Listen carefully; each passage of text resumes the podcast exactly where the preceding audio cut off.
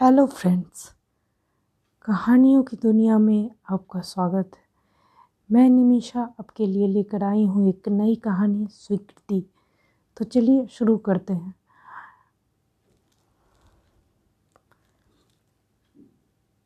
Happy anniversary Indra ने चाय की ट्रे साइड टेबल पर रखकर उसे आगोश में लेते हुए प्यार भरा चुंबन अंकित करते हुए कहा सेम टू यू कामनी ने भी उसी गर्मजोशी से प्रत्युत्तर दिया। पच्चीस वर्ष आज हो गए हैं, पर एक बार भी ऐसा नहीं हुआ कि इंद्र उसे विश करना भूले हों। सुबह की चाय भी वही बनाते थे। उनका कहना था कि पूरे दिन तो तुम करती ही रहती हो, कम से कम सुबह की चाय ही मुझे बनाने दिया करो। उनकी इसी भावना और इसी सोच के कारण ही तो वह उन पर मर मिटी थी। आज एक्स्ट्रा क्लास लेनी है। अतः जल्दी जाना है। आने में भी देर हो सकती है। तुम्हारे लिए गाड़ी भेज दूँगा। इंद्र की आवाज़ ने उसका ध्यान भंग किया। आज मैंने छुट्टी ले ली है। आज अमित और दिव्या आने वाले हैं। कुछ तैयारी करनी है। अच्छा किया छुट्टी ले ली। कुछ दिनों के लिए ही तो वे आ रहे हैं। कुछ मंगाना हो तो सीताराम ड्राइवर को कह देना, वह ले आएगा। मैं गाड़ी उन्हें लेने भेज दूँगा। उनकी ट्रेन दो बजे आएगी ना? मैंने सीताराम को कह दिया है। और आप भी जल्दी आने की कोशिश करिएगा। लंच सब साथ करें तो अच्छा रहेगा। जो हुक्म मेरे आका, कहते हुए इंद्र ने अपना हाथ सीने पर रखकर सिर झुकाया। आपकी मस्खरी की आदत कब जाएगी? यह कहते हुए वह उसकी सदा पर खिलखिला कर हंस पड़ी थी। हाँ हाँ हंसो, खूब हंसो। हम हंसने के ही तो काबिल हैं। किंचित क्रोध में इंद्र ने कहा, अरे, आप तो गुस्सा हो गए। मैं तो ऐसे ही हंस पड़ी थी। रूठे इंद्र को मनाने की चेष्टा करते हुए कामिनी ने कहा, मैं भी गुस्सा कब हुआ था? मैं भी ऐसे ही कह रहा था। इंद्र ने हँसते हुए प्रत्युत्तर दिया, रूठना, मनाना, नोक, झोंक तो वैवाहिक जीवन के अहम हिस्से हैं। ऐसा कामिनी का मानना था। बिना इनके जीवन के सारे रंग अधूरे हैं। पर अति हर चीज़ की बुरी होती है। इसलिए बात बिगड़ने से पूर्व ही वह सदा बिगड़ी बात संभालती रही थी। इंद्र को कॉलेज भेजकर दोपहर के खाने की तैयारी कर वह अमित और दिव्या का कमरा ठीक करने लगी। अलमारी व्यवस्थित करने के इरादे से उसने अलमारी खोली तो हैप्पी वेडिंग की एल्बम पर नज़र पड़ते ही वह उसे खोलने का लोभ संवरण नहीं कर पाई। जैसे जैसे उसे खोलती गई, अतीत परत दर परत खुलता गया। याद आए वह पल जिन्होंने उसके जीवन का रुख अवश्य बदल दिया था। अंधेरे में क्या कर रहे हो इंद्र? लाइट तो कब की जा चुकी है और तुम किताब हाथ में लिए बैठे हो। चलो सभी बाहर लॉन में बैठे हैं। कामिनी ने घर के अंदर प्रवेश किया तो नागेंद्र को हाथ में किताब लेकर पाठ करते देख कर कहा। अंधेरा तुम लोगों के लिए होगा कामिनी। मेरे लिए क्या अंधेरा, क्या उजाला? इंद्र ने सहज स्वर में कहा। मेरे कहने का तात्पर्य यह नहीं था। प्लीज़ इंद्र, मुझे क्षमा कर दो। अपनी गलती का एहसास होते ही कामनी ने पश्चाताप भरे स्वर में कहा। अरे, क्षमा मांगने की क्या आवश्यकता है? मुझे तो ऐसे वाक्य सुनने की आदत सी पड़ गई है। उसने निर्विकार स्वर में कहा। इंद्र के द्वारा कहे शब्दों ने उसके दिल में हाहाकार मचा दिया। किसी भी व्यक्ति की शारीरिक कमी की ओर इंगित कर उसका उपहास उड़ाना एक गंभीर अपराध नहीं तो और क्या है? पर उसने जानबूझकर तो ऐसा नहीं किया। पता नहीं कैसे बेध्यानी में अचानक शब्द उसकी जुमा से फिसल गए थे। पर यह बात वह उसे अब चाहकर भी समझा नहीं सकती। वह तो औरों की तरह ही उसे समझेगा। मुँह से निकली बात और धनुष से निकला तीर कभी लौट कर नहीं आता। यह बात भी वह अच्छी तरह जानती थी। अतः पछताने से कुछ फ़ायदा नहीं था, लेकिन भविष्य में उसकी किसी बात से उसका मन न दुखे, इस बात का वह सदैव ध्यान रखेगी। सोचकर उसने मन को सांत्वना दी। इंद्र उसके पड़ोसी दिनेश वर्मा का लड़का है। वे कुछ दिन पूर्व ही यहाँ रहने आए थे। कुछ ही दिनों में दोनों परिवारों में इतनी दोस्ती हो गई थी कि दिन रात का उठना, बैठना, खाना पीना साथ साथ होने लगा था। लोड शेडिंग के कारण वह समय व्यतीत करने उनके घर गई थी तथा उसे अंधेरे में पढ़ता देखकर अनायास ही उसके मुँह से निकल गया। उसे ध्यान ही नहीं रहा कि दो खूबसूरत बड़ी बड़ी आँखें होने के बावजूद वह देख ही नहीं सकता है। इंद्र की आँखें देखकर लगता ही नहीं था कि उनमें रोशनी नहीं है। सच्चाई जब उन्हें पता चली तो एकाएक विश्वास ही नहीं हुआ, पर सच को कभी झुटलाया जा सका है। इंद्र के पिता जो स्वयं एक डॉक्टर थे, जिनका अपना जीवन दूसरों के दुख दर्द दूध करने में बीत रहा था, को जब स्वयं अपने बच्चे की अपंगता का पता चला तो वह सन्न रह गए थे। कहाँ कहाँ उसे नहीं दिखाया, पर सब व्यर्थ। आखिर उन्होंने स्थिति से समझौता कर लिया। वह चाहते थे कि इंद्र आत्मनिर्भर बने। इसके लिए उसके माता पिता ने प्रारंभ से प्रयत्न करना प्रारंभ कर दिया। अंधे व्यक्तियों की विभिन्न समस्याओं और देखभाल से संबंधित जो भी किताब उन्हें मिलती, वह खरीदते तथा उससे मिली जानकारी के आधार पर उसे अपना काम करने की शिक्षा देते। सुबह शाम उसे लेकर पार्क में घूमने जाते। पार्क में लगे हर झूले के बारे में उसे बताते तथा उसे उपयोग करने का तरीका बताते। उनकी कोशिश रहती कि वह स्वयं उस झूले पर जाए और उसका उपयोग करे। उनकी ट्रेनिंग का ही असर था कि वह बचपन से ही अपना हर काम स्वयं करने लगा था। समय पर दिनेश जी ने इंद्र का अंध विद्यालय में नाम लिखवा दिया, पर सिर्फ़ नाम लिखवा देने मात्र से उन्होंने अपने कर्तव्य की तीसरी नहीं समझी, वरन उसे पढ़ाने के लिए स्वयं ब्रेल लिपि सीखी। संबंधित विषय की अच्छी से अच्छी पुस्तक उसे ला कर देते। जो नहीं मिलती उसे अन्य पुस्तक से पढ़कर, ऑडियो कैसेट बनाकर उसे देते, जिससे वह उसे सुनकर कंठ कंठस्थ कर सके। शिक्षा में हर संभव सहायता करने के साथ साथ उन्होंने उसे आत्मनिर्भर बनाने का हर संभव प्रयास करते। दिनेश ही नहीं, उसकी माँ सीमा भी उसे अपनी तरह से शिक्षा दे रहे थे, जिससे जीवन समर में उसे कोई परेशानी ना हो। उसे फ्रिज में से स्वयं पानी निकाल कर पीते देखकर या घर में बिना किसी की सहायता से इधर उधर घूमते देख उसे अत्यंत आश्चर्य होता था। कभी कभी सोचती कि हो सकता है उसे थोड़ा बहुत दिखाई देता हो, पर ऐसा नहीं था। एक बार वह अपनी मम्मी के साथ उनके घर गई थी। वे सब बातें कर रहे थे कि इंद्र एक ट्रे में चाय और नाश्ता लेकर आया। माँ कुछ कहती, उसके पूर्व ही सीमा आंटी ने उसकी प्रशंसा करते हुए कहा यह मेरा बेटा ही नहीं, बेटी भी है। मैंने इसे सब सिखाया है किचन में भी यह मेरी हेल्प करता है। उस समय वह और उसकी मम्मा यह सोचकर आश्चर्यचकित रह गए थे कि बिना आँखों के इंद्र कैसे इतना सब कर पाता है।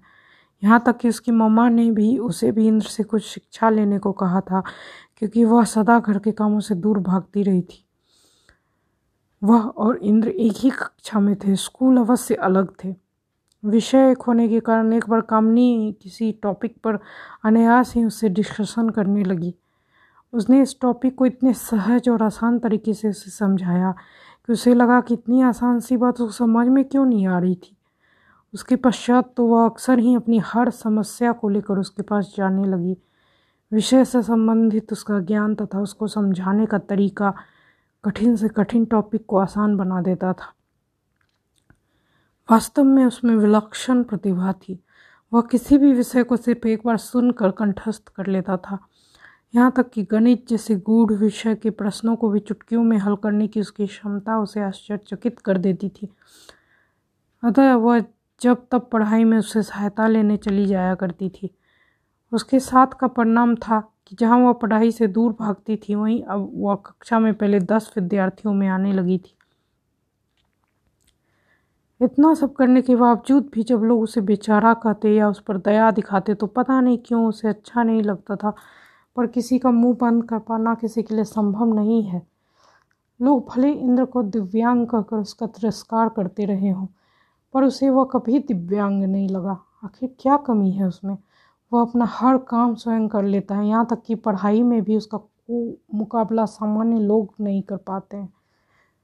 अपनी मेहनत, लगन के कारण जब इंद्र की मैट्रिक में मेरिट आई तथा शारीरिक रूप से अक्षम छात्रों में प्रथम स्थान प्राप्त हुआ तो इंद्र और उसके माता पिता की खुशी का ठिकाना नहीं रहा। कामनी भी उसकी सफलता पर बेहद खुश हुई थी, जबकि वह स्वयं प्रथम श्रेणी में ही उत्तीर्ण हो पाई थी। हायर सेकेंडरी की परीक्षा में भी उसने प्रथम श्रेणी में उत्तीर्ण की। इस बार भी कामनी के उससे कम अंक आए थे, पर फिर भी ना जाने क्यों उससे उसे जरा भी ईर्ष्या नहीं हुई थी। तुम क्या बनना चाहोगे? एक बार बातों ही बातों में उसने उससे पूछा। बनना तो मैं अपने पिता की तरह डॉक्टर चाहता था, लेकिन मेरी अपंगता क्षेत्र में जाने की इजाज़त नहीं देगी। अतः मैं टीचर बनकर देश और समाज की सेवा करना चाहता हूँ, क्योंकि मेरे विचार से जहाँ डॉक्टर शारीरिक व्याधियों को दूर कर मनुष्य को स्वस्थ करता है। वहीं एक शिक्षक व्यक्ति का मानसिक विकास कर उसे एक अच्छा नागरिक बना सकता है और एक अच्छा नागरिक ही देश और समाज के उत्थान एवं नवनिर्माण में सहायक होता है। उसने उत्तर दिया था। वह इतिहास से एमए करना चाहता था। किसी देश का गौरवपूर्ण इतिहास ही भविष्य के निर्माण में सहायक होता है, ऐसा उसका मानना था। वह उसके विचार एवं ध्येय सुनकर आश्चर्यचकित थी। सच, सचमुच कितने बच्चे उम्र के इस नाजुक पड़ाव पर सही निर्णय लेने में सक्षम है, जबकि वह स्वयं इस समय तक सोच नहीं पाई थी कि उसे क्या बनना है, क्या करना है। यह लोगों का भ्रम है कि अपंगता लक्ष्य प्राप्ति में बाधक होती है। यदि मन में उत्साह एवं उमंग हो तो इंसान सब कुछ कर सकता है। बेटी की अपंगता के कारण जो माता पिता व्यथित थे आज उसकी सफलता पर खुश थे। उन्हें लगने लगा था कि उनके पुत्र ने अपनी मंजिल तलाश ली है। वो इतना तो सक्षम बन ही जाएगा कि ज़िंदगी में कभी किसी के सामने हाथ न पसारना पड़े। पुत्र की हर इच्छा को साकार करने का उन्होंने हर संभव प्रयास किया था, पर परिश्रम तो उसका अपना था। उन्हें साधन ही उपलब्ध कराने थे। कामनी ने भी जब ग्रेजुएशन में वही विषय लिए तो वे और भी निश्चिंत हो गए, क्योंकि वे सोचते थे कि उसकी सफलता में कामिनी का भी विशेष योगदान है। कामिनी समय पर उसे विषय वस्तु से संबंधित सामग्री भी लाकर देती रही थी। यदि इंद्र को उसका साथ नहीं मिलता तो शायद सच्चे मित्र के भाव में वह इतना अच्छा नहीं कर सकता था। पर कामिनी को ऐसा नहीं लगता था कि सिर्फ़ किताबें लाकर देने से ही किसी को सफलता मिल सकती है। जब तक कि व्यक्ति में कुछ करने या पाने की ललक ना हो। उसे चाहे कितनी भी सुविधाएँ दी जाए, वह कुछ नहीं कर सकता। कामिनी के माता पिता को यद्यपि इंद्र के साथ उसका इतना उठना बैठना पसंद नहीं था, किंतु कामिनी के यह कहने पर कि किसी के दुख दर्द बढ़ने में क्या बुराई है, वे सुनकर चुप हो जाते थे। दिन बीतते गए, उसके विवाह की बातें घर में उठने लगी। तो एकाएक उसे महसूस हुआ कि वह इंद्र के बिना रह ही नहीं पाएगी। पंद्रह वर्षों से उसके साथ की आदत पड़ गई है। उसके बिना कहे ही उसकी हर बात समझने लगी है। वहीं इंद्र भी उसके कदमों की हट से ही उसे पहचानने लगा है। पता नहीं उसके मन में उसके लिए प्यार का यह अंकुर कब पैदा हुआ था, पर कुछ तो ऐसा था कि उससे विलग होने के मात्र से वह विचलित हो उठी थी। अतः उस समय उसने विवाह के लिए यह ककर मना कर दिया कि अभी वह पढ़ना चाहती है। समय बहता गया और साथ साथ सफलताएँ भी कदम चूमती गई। वह दिन भी आ गया जब पोस्ट ग्रेजुएशन के साथ ही उस, उसे अपने ही कॉलेज में लेक्चररशिप का ऑफ़र मिला। साथ ही डॉक्टरेट की भी अनुमति मिल गई। कम से कम अब वह स्वतंत्र निर्णय लेने में सक्षम थी। यद्यपि कॉलेज में लेक्चरशिप के लिए चयनित सूची में इंद्र का भी नाम था, किंतु उसके अंधत्व के कारण मैनेजमेंट के कुछ सदस्य उसके चयन के विरुद्ध थे। अतः उसके एकेडमिक रिकॉर्ड को देखते हुए मैनेजमेंट कमेटी के अध्यक्ष ने उसे नियुक्त कर ही दिया उसका यह नियुक्ति पत्र भी उसने ही इंद्र तक पहुँचाया। तो एकाएक उसे विश्वास ही नहीं हुआ। इंद्र को अपनी योग्यता पर तो विश्वास था, पर दुनिया वालों पर नहीं। एकाएक उसकी झोली में इतनी खुशियाँ आकर बिखर जाएँगी, उसने सोचा ही नहीं था। दोनों परिवारों में खुशियों का आदान प्रदान चल ही रहा था कि अचानक कामिनी ने यह कहकर कि वह इंद्र से विवाह करना चाहती है, सबको आश्चर्य में डाल दिया। कामिनी के माता पिता तो बौखला ही उठे थे। यह सोचकर कि लड़की पागल हो गई है, वरना एक अंधे व्यक्ति के साथ जीवन की डोर बांधकर कोई स्वस्थ मानसिकता वाला निज जीवन को अंधकूप में ही ढकेलेगा। उसकी माँ ने उसे निर्लज एवं बेहया तक कह दिया था, जिसने स्वयं विवाह का प्रस्ताव रखकर न केवल उसकी, वरन उनकी इज़्ज़त भी सरेआम नीलाम कर दी है। बेटा, विवाह कोई बच्चों का खेल नहीं है जि, कि जिसे आज कर लिया और कल तोड़ दिया। हम तुम्हारे दुश्मन नहीं हैं, तुम्हारा भला ही चाहते हैं। अतः जो भी निर्णय करना सोच विचार कर ठंडे दिमाग से करना। उसके पिता ने उसे अपने प्रस्ताव पर गंभीरता से विचार करने की सलाह देते हुए समझाते हुए कहा था। विवाह केवल आदर्शों के लिए नहीं किए जाते, व्यवहारिक स्तर पर भी उन्हें सफल होना चाहिए। भावावेश में लिए गए निर्णय न केवल अपने लिए, वरन सभी के लिए अशांति का कारण बन जाता है। इंद्र के माता पिता ने भी उसे समझाने का प्रयत्न किया था। अंकल जहाँ तक निर्णय की बात है, मैंने आज से पाँच वर्ष पूर्व ही ले लिया था। इतने वर्षों में वह पल भर के लिए भी नहीं डिगा, इसलिए मुझे आशा ही नहीं, पूर्ण विश्वास है कि मुझे अपने निर्णय पर कभी पश्चाताप नहीं होगा और न ही किसी को करने दूँगी। सहज स्वर में उसने कहा था, यदि मैं विवाह ही ना करना चाहूँ? अचानक कमरे में प्रवेश करते हुए इंद्र ने सहज भाव से कहा तो कोई बात नहीं, मैं भी विवाह नहीं करूँगी। कहकर वह कमरे से बाहर चली गई थी। दोनों परिवारों में वर्षों से चली आ रही मित्रता को ग्रहण लग गया था। वे लोग एक दूसरे से मिलने से भी कतराने लगे थे। जहाँ वे दोनों पहले एक साथ कॉलेज आते जाते थे, अब अलग अलग जाने लगे थे। दो वर्ष बीत गए, पर उनके विचारों में कोई अंतर नहीं आया। उधर इंद्र के पढ़ाने के तरीके के से प्रभावित होकर कुछ छात्र उसके घर भी पढ़ने आने लगे थे।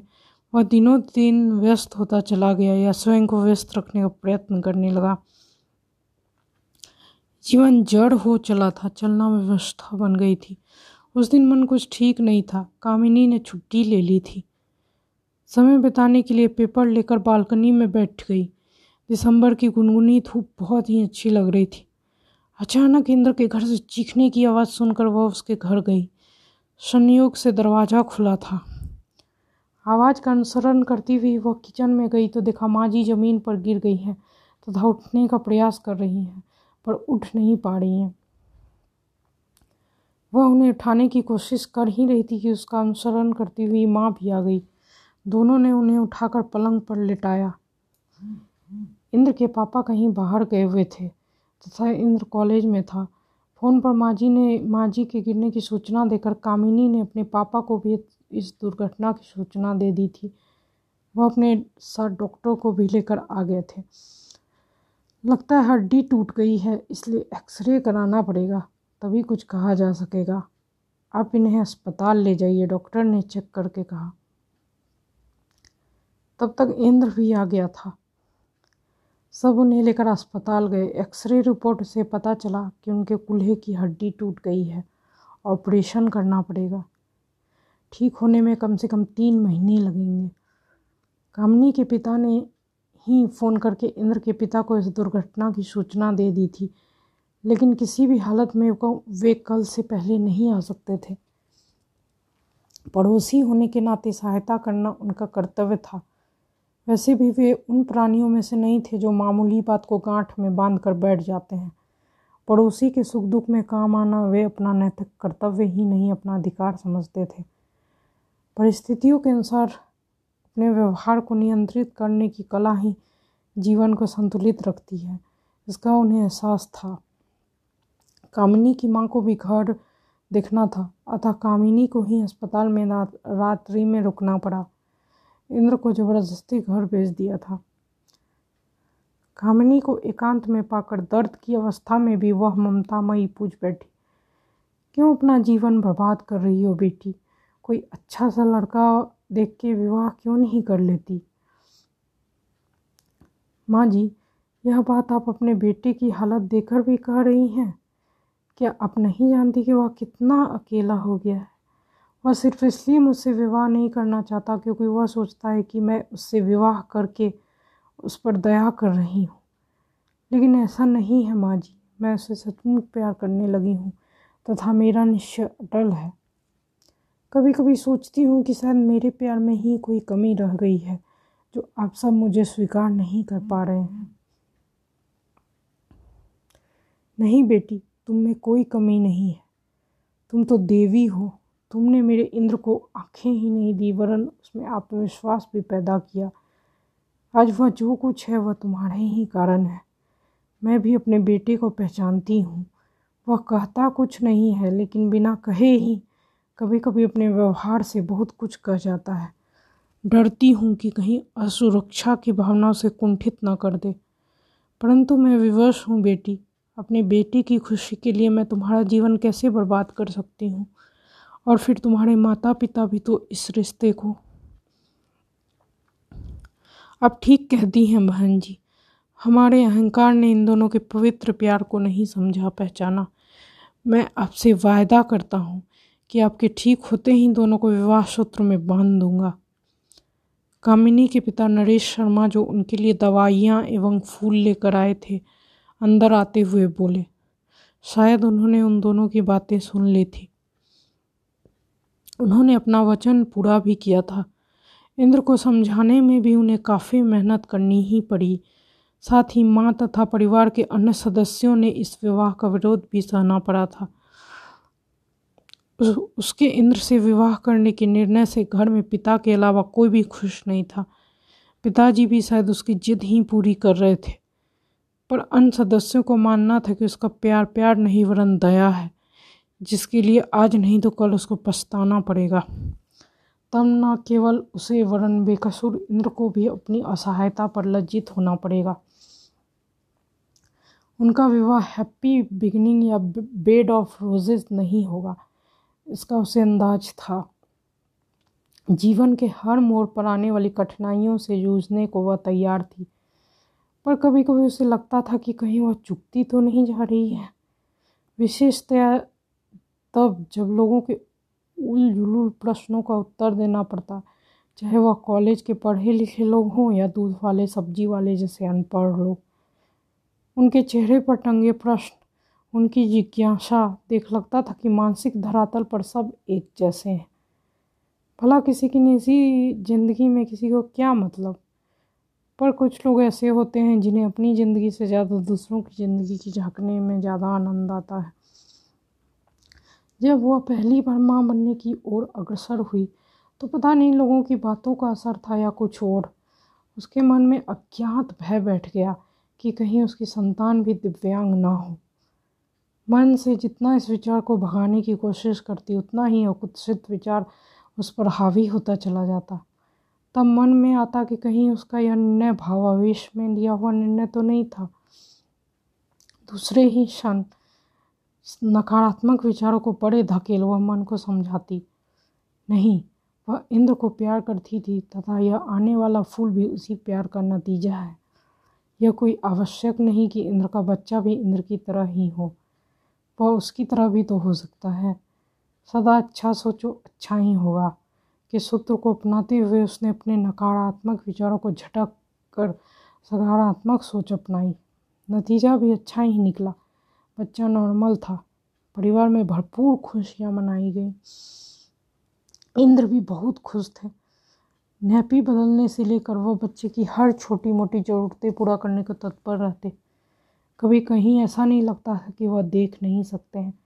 काम की उन्हें ऐसी आदत पड़ गई थी कि वह अपने हर काम के अतिरिक्त घर का छोटा मोटा काम भी बिना उसकी सहायता के कर लेते थे। नन्हा अमित भी उनसे भली प्रकार हिल मिल गया था। उनको देखते ही उनकी गोद आने को लपकता। न जाने कैसे इंद्र भी उसके मनोभावों को समझकर उसे गोद में उठा लेते। शायद जिनकी एक इंद्रिय विकसित नहीं होती, उनके अन्य इंद्रियाँ अधिक सक्षम होकर उसकी कमी को पूरा कर लेती हैं।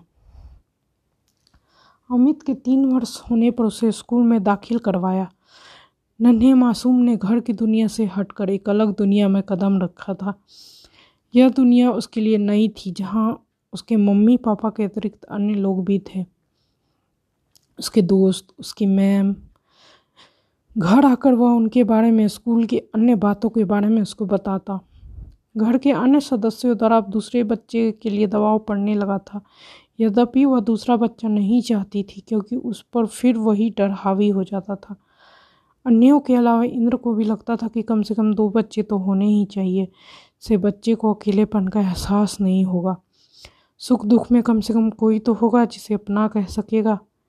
इसके साथ ही इससे उसे सामाजिक बनने, एक दूसरे के साथ रहने, निभाने की आदत भी रहेगी, वरना अकेला बच्चा समाज से दूर आत्मकेंद्रित होता चला जाता है। उसकी खुशी के लिए उसने दोबारा मातृत्व स्वीकार करने का मन बना लिया था।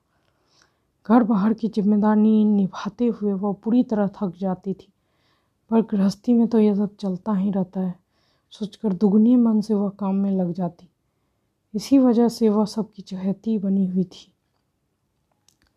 वह दिन भी आ गया जब उसकी कोख में दूसरा कमल खिल उठा, पूर्णतः स्वस्थ बेबी गर्ल ने आकर उनकी सारी इच्छाओं को पूरा कर दिया। उनकी पूर्ण परिवार की कल्पना साकार हुई थी। उसका नाम दिव्या रखा। इंद्र बेहद खुश थे पर अमित की ओर से शंका थी कि वह उसे स्वीकार कर भी पाएगा। पर उसने स्वीकार कर लिया था। वह उसे देखकर बहुत खुश हुआ। आखिर उसे घर में भी एक दोस्त जो मिल गया था। पर शीघ्र ही उसकी खुशी निराशा में बदल गई, क्योंकि जैसे ही जिसे वह अपना दोस्त समझ रहा था, वह तो उससे बोलता ही नहीं था। सारे दिन सोता या रोता रहता। उसे भी जब देखो नन्हे को गोद के लिए उसका काम करते देख ईर्ष्या से भर उठता था। ऐसे समय इंद्र ही उसे संभालते। उसको अपने साथ लेकर सोते, उसको कहानी सुनाते। तब उसे लग, लगता न देख पाने के बावजूद वह ज़िंदगी को कितनी सहजता से जी रहे हैं। अपने पूरे दायित्वों को निभाते हुए उन्होंने वे, उसे वे सारी खुशियाँ दी, जो शायद एक आम आदमी दे भी नहीं पाता। ज़िंदगी गुजर रही थी, अपनी लय और ताल के साथ। सीमित गति से। एक दिन अमित स्कूल से आया तो देखा कि उसके कपड़े धूल धूसरित हो रहे हैं तथा चेहरे पर अजीब खामोशी थी। बहुत कुरुदने पर बोला, मम्मा, पापा औरों की तरह देख क्यों नहीं सकते? बेटा, आखिर बात क्या है? तुम यह क्यों पूछ रहे हो? मम्मा, आज एक लड़के से टकरा गया तो उसने मुझसे कहा, देखकर नहीं चला जाता? तू भी क्या अपने पिता की तरह ही अंधा है? मुझे भी गुस्सा आ गया, मैंने भी उसे पीट दिया। तभी हमारी टीचर आ गई। सारी बात सुनकर उन्होंने मुझे डांटते हुए कहा, आखिर उसने गलत क्या कहा? मम्मा, मैं उससे टकराया था तो वह भी तो मुझसे टकराया था, फिर उसने मुझे अंधा क्यों कहा? मेरे पापा अंधे हैं तो उसमें मेरा क्या दोष?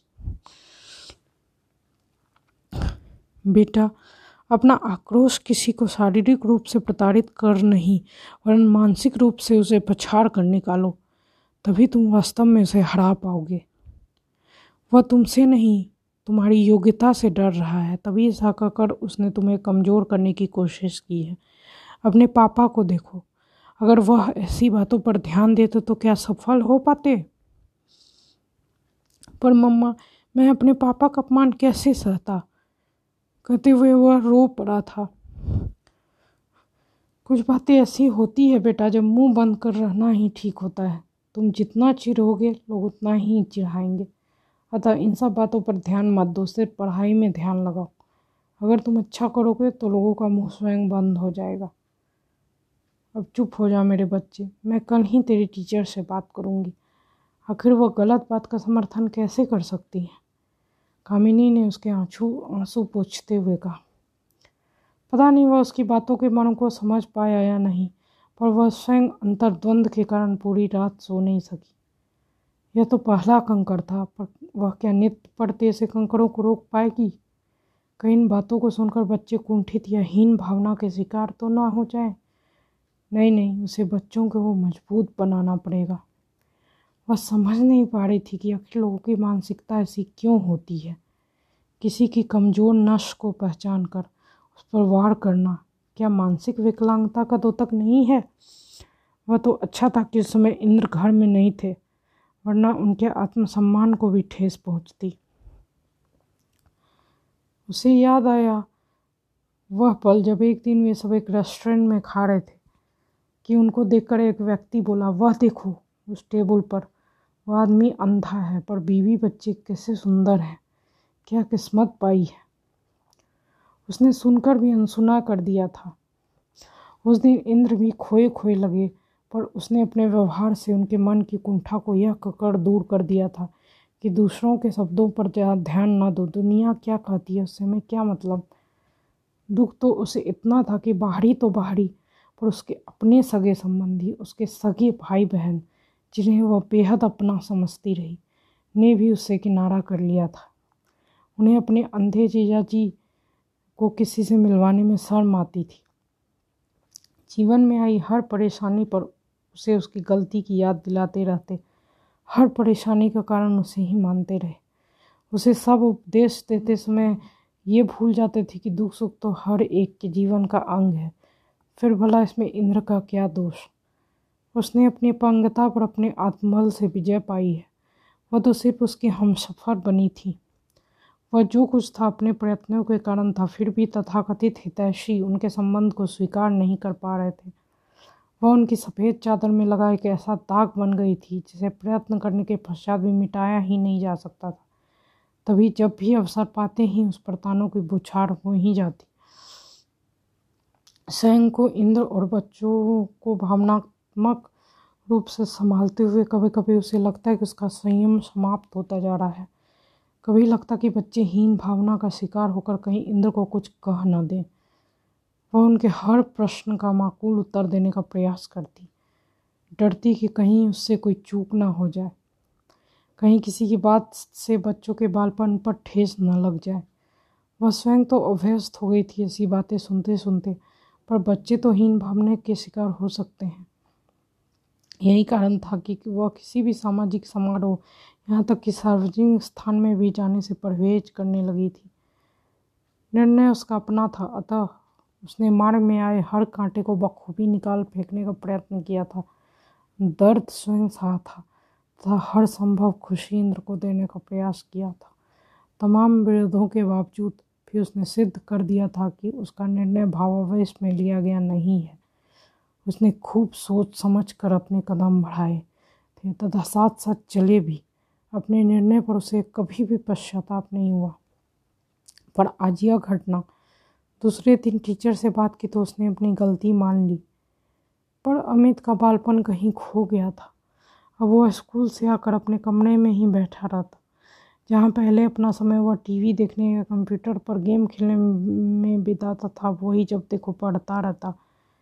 कभी अगर वह उसके साथ बैठकर बातें करना चाहती तो कह देता मम्मा, मुझे पढ़ना है। एक दिन तो हद ही हो गई। टीचर पेरेंट्स मीटिंग थी। स्कूल जाने से पहले उस, उसने उससे कहा था, मम्मा, आप अकेले ही आना। उसे उससे डर लगने लगा था कि कहीं वह मानसिक रूप से अस्वस्थ तो नहीं होता जा रहा है, पर उसमें ऐसा कुछ असामान्य भी तो नहीं लग रहा था।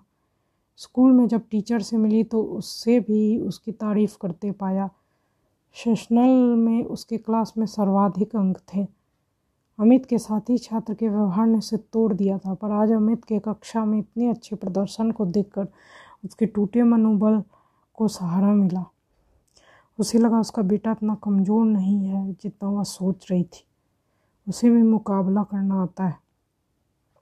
उसकी सफलता पर उत्साहित होकर उसे चूमते हुए उसने हर्ष में सर में कहा था कीप इट अप बेटा। अपनी इसी स्पिरिट से तुम हर एक को हरा सकते हो। I never disappointed you mom कहकर उसने पैर छू लिए। उसने उसे उठाकर गले लगा लिया। उसका आत्मविश्वास से भरा स्वर सुनकर उसे लगा जैसे वह गहरी खाई में डूबने से बच गई वरना दूसरे तो दूसरे, अपनों ने भी उसे कहीं का नहीं छोड़ा था। खुशी तो उसे इस बात की थी कि उसके बाद अमित ने पीछे मुड़कर नहीं देखा। उसी का अनुसरण दिव्या ने किया। अमित ने जब कैट की परीक्षा में सर्वाधिक परसेंटाइल प्राप्त किए तो उसकी सफलता से द्वेलित होकर इनने उसका हाथ अपने हाथ में लेते हुए भावनाओं में बहकर कहा था, कामिनी, आज ईश्वर ने मेरे जीवन में रंग ही रंग चित्रा दिए हैं, प्रकाश फैला दिया है। मैं नहीं जानता कि कितने रंग होते हैं तथा प्रकाश का रंग क्या है। किंतु आज लगता है कि तुम्हारे नेत्रों के द्वारा मैंने संसार की प्रत्येक वस्तु को देख लिया है, स्पर्श कर लिया है, महसूस कर लिया है। सुनकर वह निहाल हो गई थी। लगा जिसका उसका जीवन सफल हो गया है। अमित एम कर, करके अगले हफ़्ते ही एक मल्टीनेशनल कंपनी ज्वाइन करने जा रहा है। ज्वाइन करने से पहले कुछ दिन वह अपने माता पिता के साथ बिताना चाहता है। दिव्या भी उसके साथ रहने के इरादे से आ रही है। दोनों बड़े तो हो गए हैं, पर अभी भी बच्चों से कम नहीं है। अमित ने फ़ोन पर ही उससे कहा, मम्मा, ढेर सारा गाजर का हलवा बना कर रखना। दिव्या की फरमाइश थी उसके हाथ के बने गुलाब जामुन खाने की। कॉलबेल की आवाज़ से उसके विचार तंद्रा को भंग किया। दरवाज़ा खोला तो अमित और दिव्या थे। दोनों ने उसके चरण स्पर्श किए तो उसने उन्हें उठाकर सीने से लगाते हुए कहा, बच्चों, तुम्हारी जगह वहाँ नहीं, मेरे दिल में है। अब तुम बड़े हो गए हो, हमारे मित्र बनकर रहो। पर मम्मा अब बड़ी हैं, आपके चरण स्पर्श कर आशीर्वाद लेने का हक तो हमारा है ही। या इससे भी आप हमें वंचित करना चाहती हैं? अमित ने कहा। सुनकर वह निहाल हो उठी। यही संस्कार और विचार तो हमारी संस्कृति की धरोहर है। इंसान चाहे कितना ही बड़ा क्यों न बन जाए, पर आचार और विचारों में परिवर्तन नहीं आना चाहिए, ऐसा उसका मानना था। उसे खुशी थी कि उसके बच्चे ऊँची उड़ान भरते हुए भी संस्कारों से जुड़े हुए हैं। मम्मा, पापा कहाँ हैं? वह दिख नहीं रहे हैं। दिव्या ने चारों ओर देखते हुए कहा, वे आते ही होंगे। तुम लोग फ्रेश हो। तब तो तक मैं खाना लगाती हूँ। वह खाना लगा ही रही थी कि इंद्र आ गए। हाथ में कई पैकेट लेकर बच्चों के लिए फल, मिठाई और समोसे लेकर आए थे। बच्चों ने भी उनका गर्मजोशी से स्वागत किया। खाना खाते हुए बच्चे उससे ज़्यादा पापा से ही बातें करते रहे। अमित जहाँ अपनी नई जॉब के बारे में बता रहा था, वहीं दिव्या एमबीबीएस के बाद नेत्र विशेषज्ञ बनने की अपनी इच्छा बता रही थी। अच्छा अब बताओ, रात में क्या खाओगे? उठने लगे तो उसने बच्चों से पूछा, मम्मा, आज रात का खाना हम सब होटल में खाएँगे। अमित ने कहा, ठीक है, तुम लोग चले जाना, इंद्र ने उठते हुए कहा, पापा, आज आपको भी चलना पड़ेगा, अमित ने कहा, पर बेटा, तुम तो जानते ही हो कि बाहर जाना हमने कब का छोड़ दिया है। कम ऑन, पापा, अब हम बच्चे नहीं हैं जो लोगों के तानों से घबरा जाए या हर्ट हो। बस हम इतना जानते हैं कि you are our lovely father we both are proud of you आज हम जो कुछ हैं, आपके कारण ही हैं. हमारे लिए यही सच है. अमित ने उनका हाथ अपने हाथ में लेते हुए कहा, पापा, आज आपकी और मामा की पच्चीसवीं वेडिंग एनिवर्सरी है तो इसे तो सेलिब्रेट करना ही होगा. अतः आज आप हमें मना नहीं कर सकते. दिव्या ने उनके गले में हाथ डालते हुए कहा जैसी तुम लोगों की इच्छा, बड़े गले से इंद्र ने कहा था। कामिनी की आँखें भी छलछला आई थी। भला प्यार, विश्वास, आदर और समर्पण का इससे अच्छा तोहफा उनके लिए और क्या हो सकता है? आखिरकार इंद्र को आज स्वीकृति मिल ही गई। तो फ्रेंड्स कैसी लगी ये कहानी? हमें ज़रूर बताइएगा। और कोरोना का समय है। तो घर के अंदर रहिए, स्वस्थ रहिए और सुरक्षित रहिए। और मिलते हैं कल फिर एक नई कहानी के साथ। तब तक के लिए good night take care bye bye